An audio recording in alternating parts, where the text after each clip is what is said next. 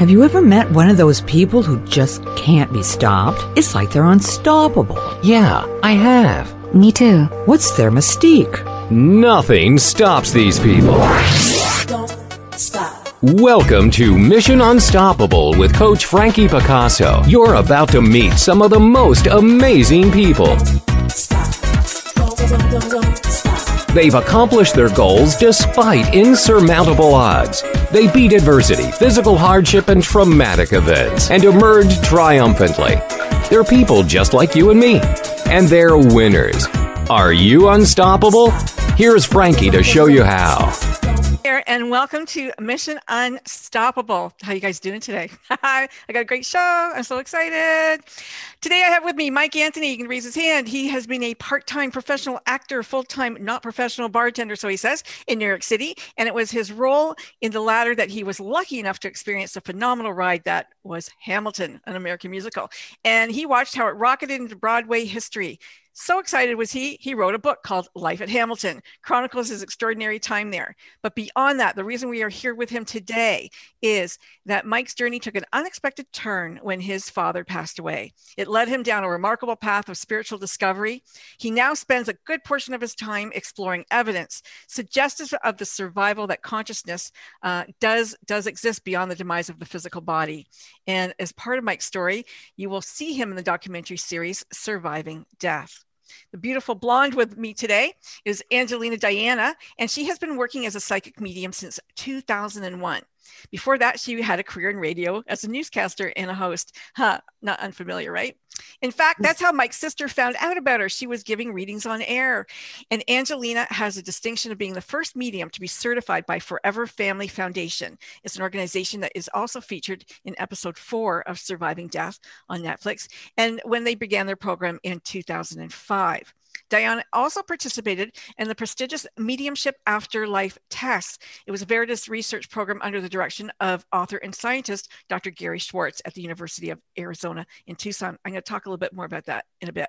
Angelina hopes to be a resource for those who want to discover their own psychic abilities and to help those who have experienced loss to connect to their loved ones.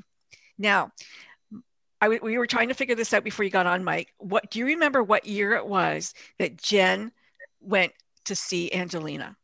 Yeah, it was the year my dad died, 2011.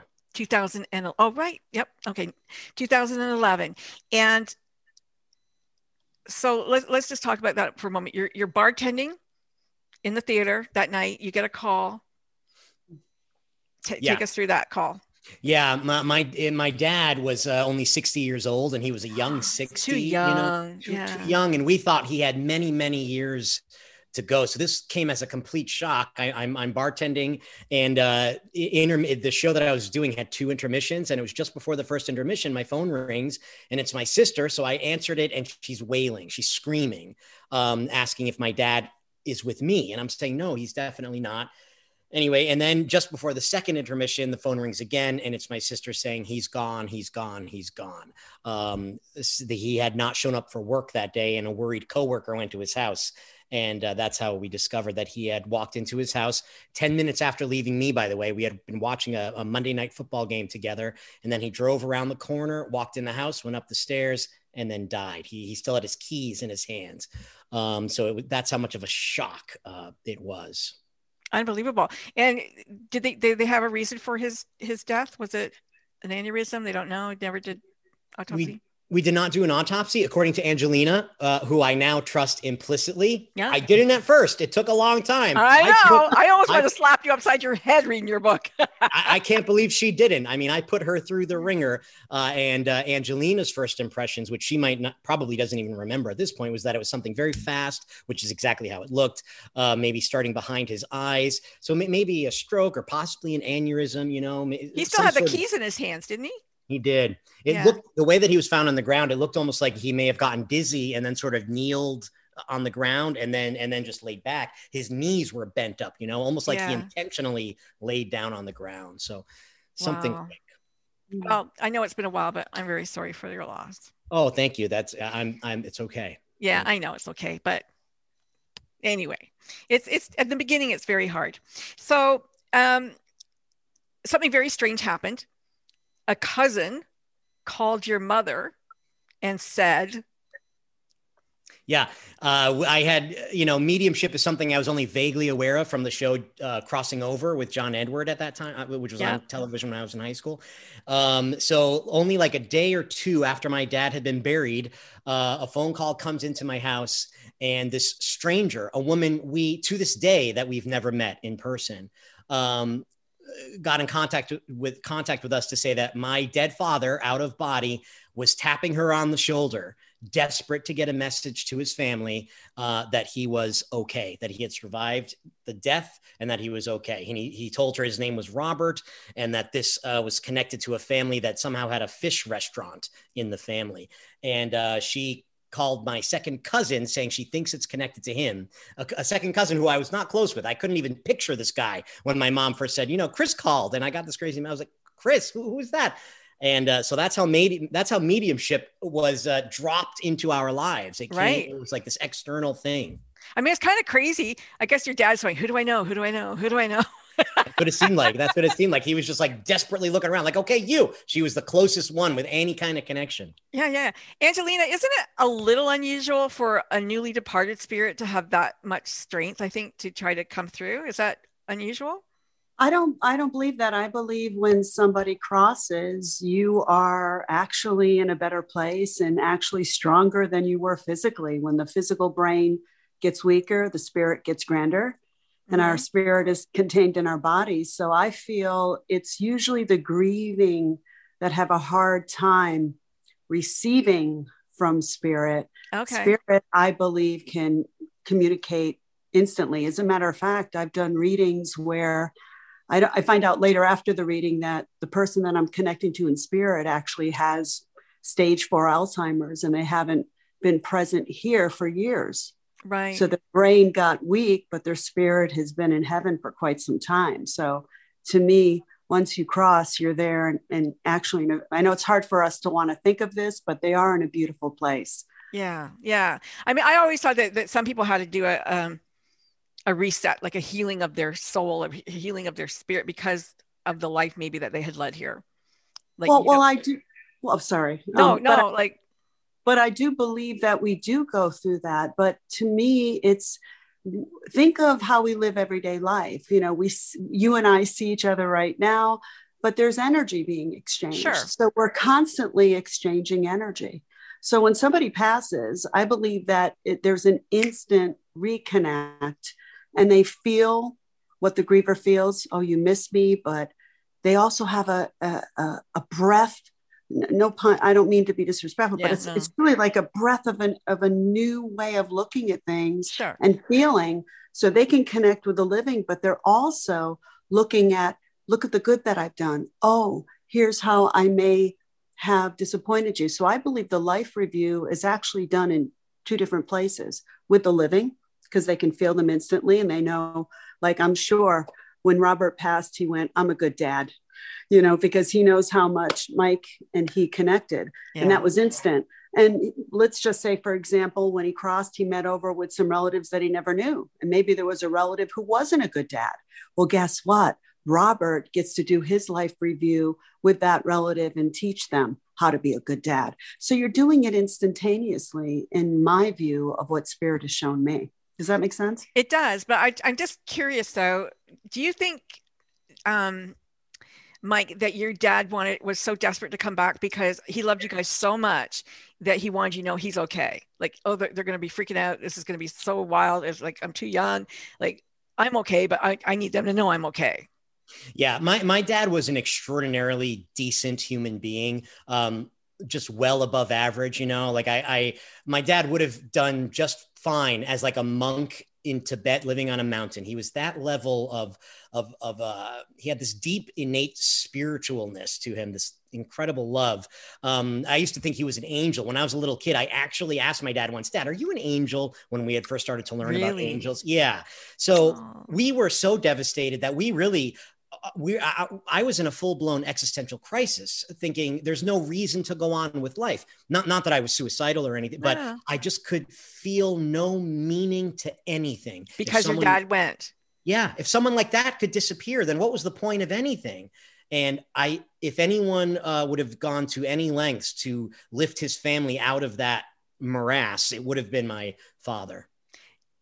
Did you ever feel as I mean, I know I've thought this many times throughout my life. You go, one day I'm not going to be here. Like I'm just not going to be here. Like this, this is not here anymore. And it's such a weird thought in a way to think that you'll never, I mean, all the people who came, only some of them are remembered, you know, of Mm. all the people in history, there's a few who made their mark, but for the most part, you know, you just go down, yeah, you, you know, that's it. Yeah, Once it's some, gone, you're gone. And it's such a weird thing that why was I here Yeah. for 70 years or whatever it is, right? I used to think about that all the time. Even as a little kid, it was sort of on my mind. Um, and and you know, I, as I write about in the book, I, I've loved science my whole life as well. And what science says unequivocally in mainstream science is that when you die, that is it. Period. You're gone. Uh, everything that is happening up here that gives us the illusion of self is chemical reactions. And when the brain stops getting oxygen, so does the sense of self go away. Um, so that struck me, you know, that hit me heavy when my dad was gone. For my whole life, thinking about the idea of death was always kind of in the background, but I'm able to push it away and live my life happily most of the time. But when my dad died, now I'm now now it's hitting me in my face. Um, and uh, if you know, now it feels like it all it all happened for a reason because it, it then sent me down this path I am now happier than I've ever been, as strange as that might be, uh, might sound, because I literally have no doubt that my dad is literally here. And in, in a physical sense, I mean that. Not Yeah. physical, maybe as we understand the word, Yeah. but in someday, maybe science will. In an energy form behind you. He's here. Yes. Yeah. Yes. And I think people are starting to get that a little bit more because you have more people who, you know, Reiki who send energy across, you know, great distances. Um, you have the people who, I mean, there's so much going on in in the world of, you know, what do you want to ever call it? The psychicness or whatever. Uh, I don't even know what I'm going to call it. Metaphysical world. Um, you know, I, I remember I studied metaphysical hypnotherapy, and it was very interesting. You know, I I loved it. Um, but I'm interested in all kinds of things. And I've had many, many people on the show who, uh, Dr. Phyllis, um, you know, she, she interviewed over 4,000 people who had near death experiences. So it's, it's, you know, there's a lot, there's a lot going on that we don't know and can account for, but it's there. What about you before you, you know, before I need to find out how, Angelina, how did this come about for you? Because I mean, like you were photojournalist, you were, you know, in the radio and then boom, one day you wake up and, oh, I'm a psychic now, like a medium. how did that work for you? Well, I don't believe it works that way, although there, there might some co- be some colleagues out there and, and maybe even purported psychic mediums that think all of a sudden psychicness is just dropped in their lap. But I, I believe that we're all born with this ability. Um, it's not a gift. I think a gift is something you get a sweater, it stays a sweater, right? Um, it's an ability. And for me to see my journey, at least came out that way for me. When I was a little kid, I used to have um, little night terrors and I used to have these little prediction things that would happen. And I, I predicted that the Hartford Civic Center imploded, you know, and I woke up, I was a little kid, and my mother's like, You saw that happen? Oh, guess what? It happened. And my grandmother used to read me with a re- regular deck of playing cards, but my mom would make me do the rosary because she was afraid, you know. So I had this dichotomy Yeah, in my yeah. family. And so I brought fear on. So I believe if we interject fear, that's a product of the mind. Fear is based on something that hasn't happened yet, but it does make us shy it. away. Yeah. So it wasn't until the late 90s I was doing morning show radio in Springfield, Massachusetts. And the morning guy said, Hey, let's get a couple of psychics on. And I'm like, Oh, sure. Oh, but you can't talk about it. You're newscaster. You have to be credible. And I'm like, Oh, but my grandmother used to do like I was very open about it, but I couldn't talk about it. So I silently and quietly started smudging the, the newsroom and like because I started to really get Yeah. into the thing. And I got fired over it because they're like, "Oh, you're doing that witchcraft stuff." Long oh, story short, long story short, I, I decided just for blanks and giggles to read other people because I started to put it into my life. And other people were like, hey, you helped me. I, I, I did. I want another reading. Oh, you want another reading? I want to be Barbara Walters. What's the matter with you? Like, you know, I was kind of pushing it away. Yep. But the more I understood energy and psychic ability and that we all are unique. There's no one like us on the planet. There'll never be again. And that's born out of what's essential about each of us. We have a uniqueness. And I, I started to understand, you know, that's unique about me. I want to help people. And it seems like I'm, I'd, I'd rather drive three hours to Long Island to do a psychic fair than do the news in the morning. I guess this is it. So I said to myself, if I continue to help people, I'll stay in the field. And that was back in 2001. So it discovered naturally. And I feel like with Mike, he's such an extraordinary human being. He's very loving, but he's very smart, very scientific. And it's wonderful to have someone like he discovering this and being vocal about it because he he's had very doesn't know this but he's had very psychic moments with me where i'll um I'll be like thinking about him and he'll text me and I'll be like, ah, yeah, yeah, he picked up on it, you know? So it shows that even someone with a scientific mind like him can open up to this. So no matter how unique we are, we're all psychic. We, we can get a sense of the future and we're all mediumistic. If you're missing someone, you can connect to them too. So that's what I've discovered um, in the last, what, 20 years? so, well, it's been a it. while. It's been it. a while for me. Mike, your dad left a lot of clues. It's amazing how many clues he left for you. And, you know, if you were playing a game, you could add it all up, but your your mind was so skeptical and so, you know, rigid in, in that, oh, this has to be, it has to be like a perfect, has to be perfectly, you know, uh, viable and identifiable and quantifiable and uh, put performance measurement, you know, to it and all this kind of stuff. Um, and it was, it was, sometimes it was hard to read your words. and I mean, I was just like, ah, like have a bit of faith. Um, but that's okay because now you know you were such a firm believer that that you could talk to the greatest skeptic in the world and, and they would have to believe you because how could they not so i want to start with the first interesting thing was the song believe Yeah. believe mike just believe okay Yeah. Yeah. It's funny because I picture my poor father.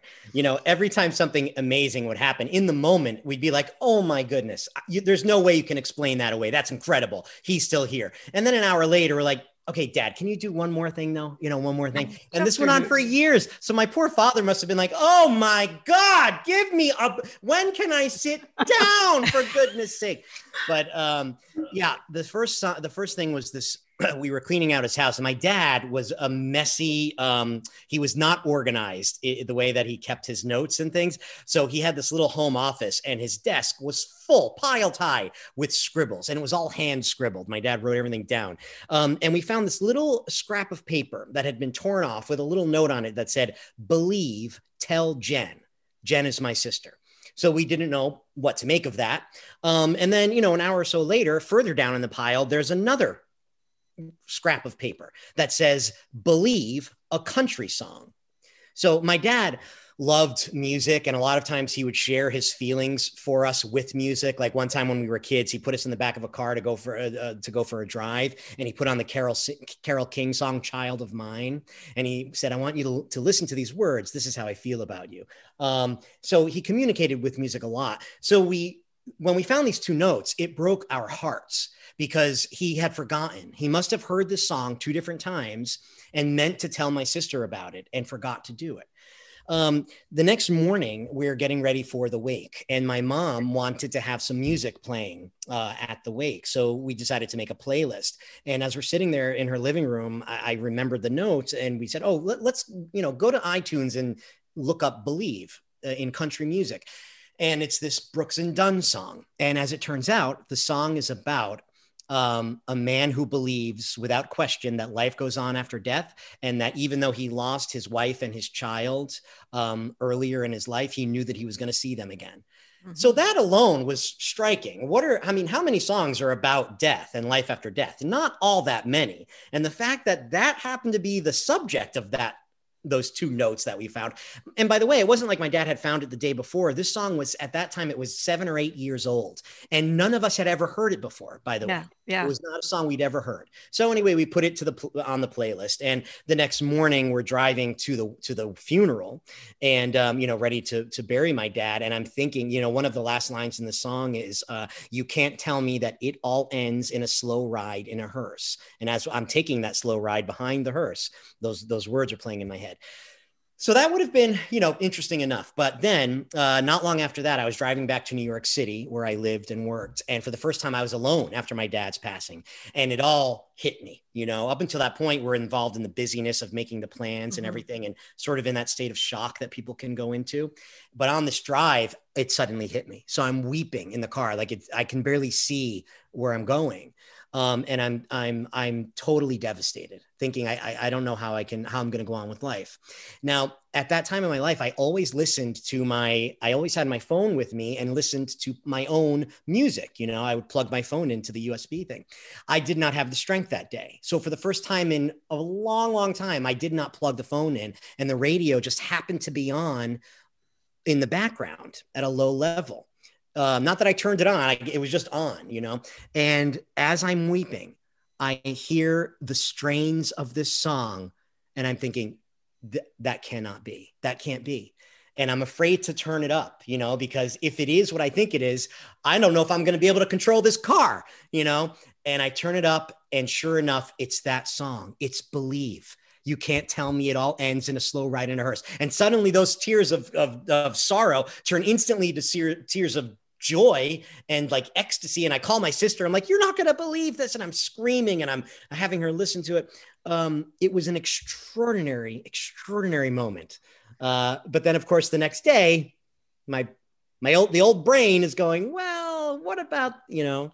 But that was the first sign, remarkable sign. Yeah, yeah. And the butterfly, the butterfly in the theater is kind of interesting. And the butterfly was significant because you guys watched this butterfly at the last barbecue that you had with your dad, right? Yeah. The, the night he he actually passed away. Um, enter and enter, um, you know, Angelina. Your sister hears her on the radio. She's driving. She hears her on the radio. Oh, there's an event. I'm going to take my husband and my and, and my and my mom. We're going to go there. We're going to sit in the back. We're just going to observe. We're going to observe her. Like we don't. We're going to hide. She gets there first, very first person that Angelique comes on stage, tells her stick and then she goes, "You, I have a message for you." Incredible. Yeah. It's incredible. Yeah, my we my sister had hired Angelina. Angelina does private readings as well, and so she had hired her to come to our house the following week. But Jen was very nervous about it. You know, it, it can be a some people get It's very scary. anxious. Yeah, for some yeah, it can be scary the first time. Um, so she was really anxious. So my sister discovered that Angelina was giving this group show at a theater that had a couple of hundred people. So she decided to go to that just so she could see what it was like, having no uh, uh, no uh, expectations of a reading whatsoever. In fact, she was sure she was not going to get one. So they sat as far back as they could just to observe. And sure enough, uh, Angelina gives uh, her opening talk where she talks about what she does. And then she comes across the stage and she points right at my sister and says, I'm with you. Uh, there's a, did your dad pass? That was the first thing she said. And Jen, my sister can't even talk because she's she's freaking out. Now someone hands her a microphone, and then Angelina says, "He's standing behind you in a Red Sox shirt." Um, significant because not only was my dad a, a Red Sox fan, we buried him in his Red Sox shirt. Um, and and then she gave a more detailed message that I won't go into now because it's a bit of a story, but it's in the book. Yeah. And that was the moment for The book Jen. Love Dad. Sorry, the book is called Love Dad. That's called Love Dad. Yeah. Yeah. Um, my sister had a moment where it basically she had talked to my dad that morning and said, "Dad, I want you to ha- I want you to give this specific message if if this really is there, just in case I happen to get a reading, which I won't." And then Angelina gave that very specific message, and that that changed my sister's life uh, right then. And uh, and then I was going to have my turn next. Yeah. You went to their home, Angelina, but you didn't remember who they were. I guess you're in a zone when you give readings and you just don't even look. Like there's so many mm. hundreds of people you go through. Yeah, you know, it's a very interesting process. If I had to absorb everything and everyone that I read, I wouldn't have my own life. Yeah. And it's an interesting thing, you know. Sometimes I'll be in the supermarket and someone will come up to me and go, Hey, you did a reading for me. And then it's like, and then Really? they'll email me later. Yeah. And they'll, they'll go, You know, you seem different. You know you're different when you read and then when i meet you. You know so it's like my person i'm me when i'm re you know myself going through the grocery store. But when you're preparing to read someone or be with spirit you kind of have to let your mind go. It, Yeah. you can't be in your own world. So i did not remember um, jen. And it was interesting reading the wonderfully crafted book that michael has written called love dad um, when I was rereading, I'm like, oh my God, I said that. Oh, I said that. I said, because it's not coming from me. You know, I had Yeah, a client the other day and said, they said to me, how, how do you know this? I go, I don't, it's coming from your loved one, you know? So I, I don't, I don't, um, I don't, Hold it. Yeah. I Yeah. don't. It, it was like your mom had just passed too, I think, when you had read for them and or close to that time, I think. Angelina, no? Oh, uh, actually 2004, but Yeah. but So, but but he, he I, I remember in the book, you know, Mike, you're you're talking about how Angelina's energy was, you know, very comforting, and that you believable. Like you wanted not to believe her, but you believed her because she seemed real. Oh. Um, she seemed like Yeah. genuine. I mean, I certainly wanted to believe. I wanted to. No, I know. the scientist in me is thinking, well, surely if this is real, if there's a woman out there who can communicate with dead people, surely one of my science teachers would have told me about something like The that. two weeks that you took. The two weeks of uh, that I was a biology major, right? Um, so, so though I wanted to believe, I was, uh, you know, I felt like that would have been on the front page news at some point yeah. if someone had dis- had discovered. it. Sure, sure. Sure. So what was interesting um, from Angelina's reading to the next, to the next, to the next, to the next, was your maternal grandparents came through first, usually, and then your dad followed. So it's like, wake up, wake up, we're here. Hi. Did they did they ever have like specific messages for you, or was it just like this guy's here with us and he's gonna come through? Yeah, that was one of the extraordinary things that um, really blew me away. It, it was the patterns that showed up. So after we had the reading with Angelina, uh, we I then had sittings with two other mediums, and in all three of those cases, the pattern of the way that the people, sh- the spirits showed up was the same. It was my maternal grandparents, maternal grandparents, and then my father. And that happened in all three readings. And I couldn't understand. The chances of that being coincidence uh, are very small, statistically very small. Uh, and It's unless like you wanted to call an actuary every time.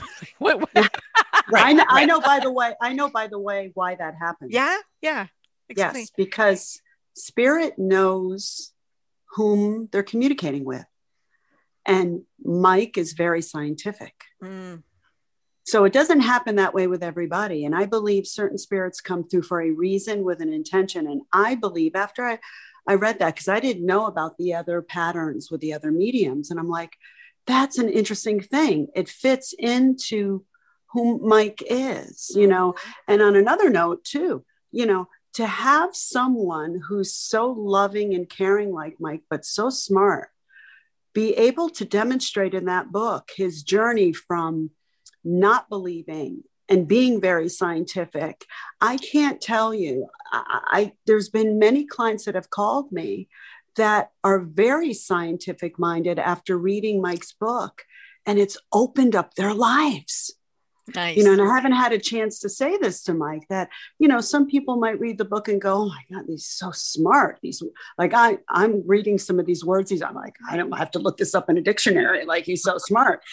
But he's hitting another segment of folks who would uh, just like mike go "Pff, medium medium. Come Yeah. on you know, I, I did a reading on a woman the other day whose father came through and he kept on showing, he looked at me with disdain, like, You're talking to a medium? What's the matter with you, daughter? Like, because he didn't believe in mediums.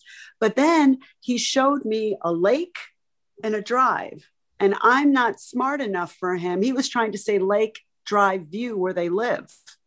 So it shows us that we maintain our intelligence when we pass. Mhm. So I believe, long story short, the reason why that pattern happened is because look who's being read. It's someone who's very intelligent, and the patterns would confirm that for him. Right, right. Mm. Interesting. I had a thought while you said that, and then it just went away. It's unfortunate. Um, Interesting. Okay, so you start you're starting to become a believer, kind of. Yeah. Oh, I mean, Oh, sorry. oh, go I know ahead. what it was. Did you ever go to Lilydale? I don't. You never said it in the book, but I was just curious if you ever went there. I, I haven't yet, but I'm. I will. I will be. Have you been there, Angelina? I have not, but I do have colleagues that work there. Yeah, it's very interesting. Um, It okay, is. so um, for those who don't know what it is, it's a community full of psychics and mediums, and um, they take up residence usually in the summertime, and and you guys can go there if you want. Anyway, um, okay, so you af- after those three psychics, and you're you're finding your way. Um, you're continuing on your journey, and you met. I know you went to England, but who? What, what was the name of the woman that you met? Uh, or do you want to go somewhere else first? Uh, the journalist is Leslie Kean. Leslie Kean That's it. Yeah. Yeah. Yeah. Yeah. So you read her her work. Yeah, I- Yeah, happened to stumble upon her book in a Barnes and Noble. Uh, I was at a Starbucks there. I wasn't there for the books that day. I was just there uh, learning lines for. Uh, I'm, I'm an actor sometimes, so I was getting ready to do a show. Um, and then I went to go to the bathroom, and there was this book. You know how every once in a while they have a f- book facing out, and it was "Surviving Death." A, a journalist investigates evidence for the afterlife, and I was like, "Oh, that's interesting." So I, I picked the book up, read it from cover to cover, and most of the stuff in it I had already been aware of from my from my own journey, except the last part of it. Uh, the last couple of chapters are about something called physical mediumship. So we, we can divide mediumship into two categories is one way to do this. And there's mental mediumship, which is what Angelina does, right? Where she, you're getting um, images or feelings or, or tastes, you know, and then you're interpreting these things while you're uh, at least in a semi conscious state. You know, Right. Angelina doesn't go into deep trance. You know, she's no, she's playing charades. yeah, you're right, right. Psychic charades, as, as Angelina s- calls it. Um, Yeah. So, with physical mediumship, the claim is that the medium goes into an even deeper um, level of trance. So, it's a, a, a much different state of consciousness than waking consciousness. And we do have confirmation of this uh, in that we've hooked up physical mediums to uh, electroencephalograph machines, EEG machines, and we know that brainwave patterns do change. Mhm. So, something is happening. Something we can say scientifically, something is happening, um, at least in some cases. So, uh, and uh, Leslie Kean writes about this man named Stewart Alexander, who's a physical medium. And then the claim that might be hard for some people to believe, depending on where you fall on the on the spectrum of beliefs here, uh, is that some people, once they're in this deep state of trance, their body produces a substance uh, that the spirit world claims is partially spirit and partially physical uh, that is called ectoplasm now, when I read that, I had to stifle a laugh because I knew the word ectoplasm from Ghostbusters. I was sure that Harold Ramis had invented the word ectoplasm and it was the slimy stuff that, you know, Slimer left on the bookshelves at the library. But according to Leslie, it was a real substance. Now, Leslie is a New York Times journalist, right? She is one of the brightest people I know, highly credentialed. Her word is her whole livelihood. You know, Mhm. she cannot, she has to be very careful about what she says and even more careful about what she puts into print. And it was only because I trusted her completely and her word that I gave any credence to this at all. Um, because according to Leslie, this this man Stewart and other physical mediums, uh, especially in times earlier past, uh, are able to exude enough ectoplasm that the spirit world can sort of dip their etheric body, their spirit body, for lack of a better word, into this stuff and then physically materialize in the room so that everyone sitting in the room can see them and hear them. So instead of having a, a mental medium having to interpret for you Mhm. the impressions they're getting, you're able to talk to them directly standing in the room. Now, that I was sure could not possibly be true without me knowing about it. How could it be? And then I was stunned to discover that some of our brightest scientists in the history of science have looked into this stuff deeply not just looked into it but spent a lifetime looking into it the guy who gave who coined the word ectoplasm a guy named charles Richet, was a nobel prize winner in physiology okay he won the nobel prize for physiology and he said that ectoplasm is a real thing that he studied and he was able to cut a piece basically and study it in a lab uh, Mhm. made of white blood cells and leukocytes and other Wow. other things um, but anyway it's it's incredible to read. And to my, uh, through a series of, of, of events that have to have been my dad, uh, less than a year after finding that book and reading about that extraordinary chapter, I was sitting in a room with that journalist in a small town in England with Stewart Alexander about to have a physical seance. And then I saw something that entirely changed uh, my sense of reality. Um, I describe it thoroughly in the book, what happened. Um, and all I can tell you for people, you know, if, if there's any uh, function that I serve the way that I see it uh, between Angelina and and maybe the hard skeptics is sort of being a bridge, sort of like I'm kind of this average everyman type person. I'm I'm, I'm in the middle, and um, all I can tell you is that what you read in the book is 100% true. I swear to God, what happened in the book, what I what I wrote in the book is what happened. I was sitting beside Leslie when it happened. She vouches for this. She saw it as well as the other seven people in the room. It happened. It just happened. So, and because it happened, and because I saw it, and we all saw it, I now know that no matter how eh, eh, intelligent a scientist might be, you know, because we so easily ascribe authority to people, right? If you put a couple of letters behind their name or if you put them in a lab coat, it's very easy to take what they say as the ultimate reality. And if a if a, a guy like Neil deGrasse Tyson, right, who's sort of the right now the public face of science, or Bill Nye, maybe you know one mm-hmm. of those guys. If they tell you there's no such thing as life after death because science says it's not possible, it's pretty easy for the average person to say, okay, it's not possible. That guy who clearly is very studied, he says mm-hmm. it's not possible. But now I know without a doubt that no matter how many letters a person has behind their name, no matter how many Nobel Prizes they have, if they tell you that there is no such thing as anything quote unquote paranormal, they're wrong. They're just wrong. I'm sorry. that's the fact.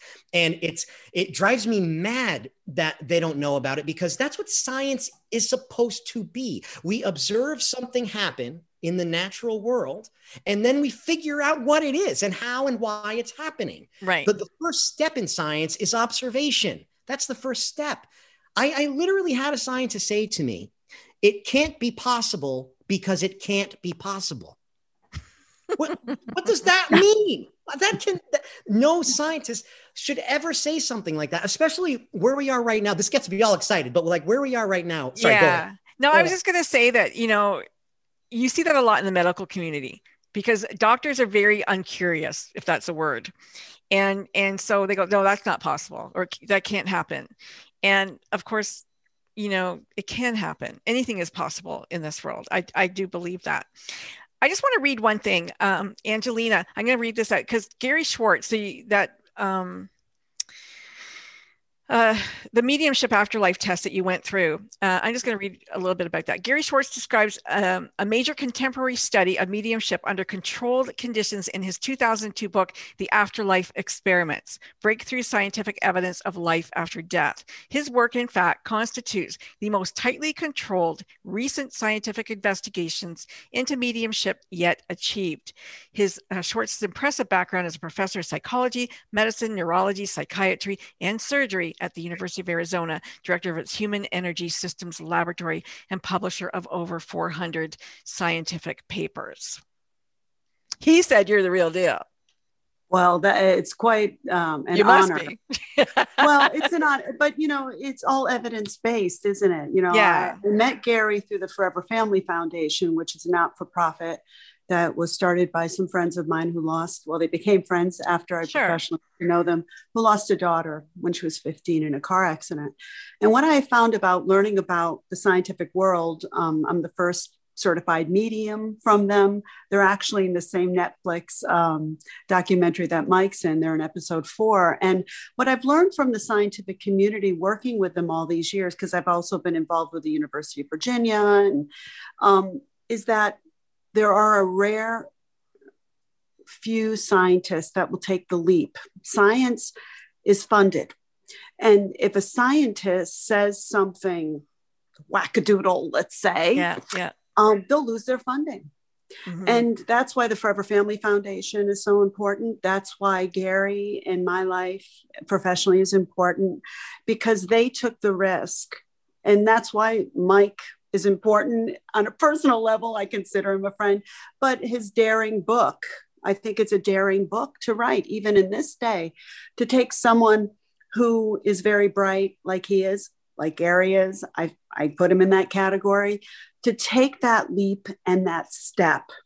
Um, and it does come from evidence. That's the whole idea. You, when you read Mike's book, it's all evidence based. Mhm. And you could even see his wheels turning, like, how could this be? And then there's another piece of evidence. And that's the thing about Gary Schwartz, having the honor of working with him, is he did a triple blind study where we would sit across from folks, and the first thing would be us just channeling spirit. They couldn't say anything. They would just write notes in our accuracy. The second part was they would say yes or no. And then the third part was the scientist himself. They would call spirit discarnates and they would talk directly to the discarnate and ask specific questions like, Well, Miss Diana, you're speaking with so and so. Ask him what kind of clothes does he wear to work every day? And what we found was that the same level of accuracy was present when we were reading the grieving and the scientists themselves, which shows when evidence is present and there's an open channel and there's belief from that evidence, we get high scores. Yeah. And so it was such an honor to work with him and also to still be involved with the Forever Family Foundation. They work really hard with grieving folks, but they're scientifically based. So it's a That's wonderful That's good to know. I just, I, I Mhm. mean, I've interviewed a few families, you know, dads specifically who lost children, and it's very, very hard. They're supposed to protect their kids, and so I think they Yeah. take it extra hard.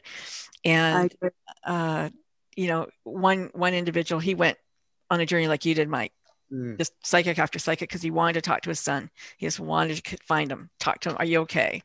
And and he did. And so you know, it was really beautiful. And I just had connected one dad with him last week because his daughter was was taken, and uh, he can't believe it. So Yeah. it's you know you gotta you gotta connect. Yeah. I talk to animals, and so I I found that we're like I, t- I did a course in it, and you know talk about like you can't ask the animal is that correct? However, you can ask the owner if it's correct. You know, so you like I connected with a cat in England who who told me that you know there was always classical music going on and and they saw white and blah blah blah blah blah and it turns out their owner was a classical pianist and you know what like Yeah. Angelina think- connects. uh, sorry, Angelina, you connect with animals, right? You you do that as well. I, I I do. I connect with them in spirit, but in life too. And I think it's an important thing to discern the difference between a psychic and a medium. yes Um, a, Yeah. a psychic, because I've I've spoken to many scientists, and you know some that don't believe, and they'll go, "Well, you're just connecting to psi theory," and I'm like, "Well, prove psi theory." Psi theory is is that supposedly all the uh, uh, Akashic records, it- all the information that's ever lived is out there swimming around in the universe. Mhm. And that's what was so important about Gary's information um, to discern the difference between a psychic and a Mhm. medium. If you're connecting to a living animal like you are, Mhm. it's psychic. It's psychic. Two-way, it's two-way conversation, and Yeah. and it, and animals are very. They love us unconditionally. They're very empathic. I often say cats are psychic. Dogs are empathic, uh, you know, because cat will look at you and go, "I don't like it," because I just don't like how you feel. Dogs will, you know, nuzzle them, their nose under your wrist and say, "You're having a bad day." Um, so yes, Mike, I do work with living animals, which is psychic, and I also have had some very intriguing situations that have happened with animals in spirit, um, which is similar to uh, mediumship and connecting to humans that have crossed over. I mean, there's so many interesting things in this world that a lot of people haven't heard about. And I had a, I, I used to belong to a spiritualist church. So at the spiritualist church, you're always giving readings, getting readings, giving healings, getting healings. And, and I think with the open attitude towards spirit and, and mediumship, um, it's very interesting. So they brought this woman over from England who does flower readings. And she has a flower, she has a flower guide. So at the beginning of a day, you go and you, and you grab a flower and you hold that flower very close to your body all day long. And then later that day, we took her the flowers in a room. They weren't like all they had was a number on them, so that like a ticket. I got half a ticket. She got half a ticket. She had no idea who we were, uh, but they had to identify a flower to a person. So at the end of the day, she goes, "Okay." She held up the flower, and she gave incredible information about the person who who had kept that flower all day long. I took my husband because he's kind of a he's not a skeptic, but he's kind of a eh, maybe. And he's like, what? Like he was really blown away that she could Wow. take this flower. And so she described her little flower.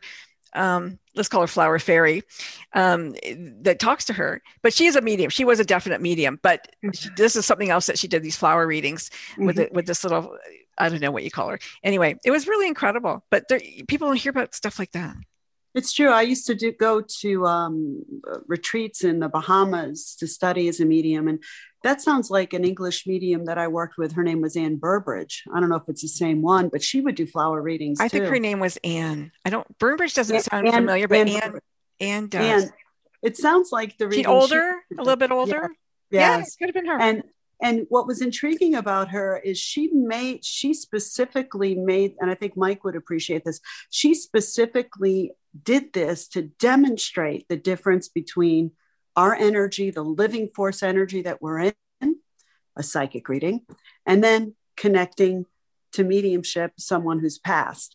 And and i really appreciated watching her do that because it helped me understand the difference when you're mm-hmm. sitting across from someone and you're picking up their energy it's a life force energy a two-way conversation versus when you're working with spirit you you are working with a living grieving person which takes some time and energy to understand grief so you respect them but Yeah. actually you have to block their energy because you don't want to read them psychically. Right. you want you want to read the personality, the intention, the the the life journey of someone who's made that transition to heaven. So I really appreciate you mentioning that because it's making me remember Anne and how she was she's such a good medium that she wanted to demonstrate the difference so we would understand as practitioners because the worst call I get is the person um, that says, I sat with a medium, they asked me for a picture. Yeah, you know, all this stuff that they told me there was a curse around me. I paid Oh them $1,500. You know, I that's just not hate a that. medium. Yeah, that's not a medium. And again, I'll hearken back to the wonderful work that Mike has done with Love Dad. Um, I was in tears reading it because it is so good yeah to see his transition that he knows his dad is with him that's number one but to to go on that journey with him with this book and see his transformation gives so many hope to people you know that have had similar tragic losses you know it's not just it- their loss but it's it it it takes um the fear of death for a lot of people away. That's true too. What That's happens fair. when i die it's the biggest question in the world. What happens when i die? Well now you know what happens when you die.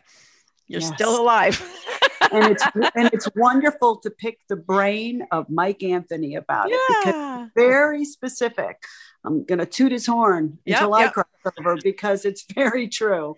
so Yeah, i just want to say mikeanthony.com is that your website Yes. Yep. angelinadiana.com your website Yes. get a reading, get a book. we got we're out of time, but you guys have been phenomenal. Thank you so very much for being my guest today. And thanks, Angelina, for being a special guest coming on so quickly and, and saying yes for Mike, because I think it really helps um, to have both your stories confirm one another. And it's just so interesting. It's so interesting. And all the things, you know, how come nobody told you, Mike? There's so many things in this world that nobody tells us. What happened? What did you ever go to Area 51? It's Oh yeah. Oh yeah. I drove down there. Sure. no, yeah. that's crazy. the five dollar Martians in the museum. I mean, that's just crazy stuff. But that's funny stuff. But we're gonna say goodbye to Facebook. Goodbye, folks. Thanks for thanks for tuning in to us today. I really appreciate it. All right, I'm just gonna stop our recording.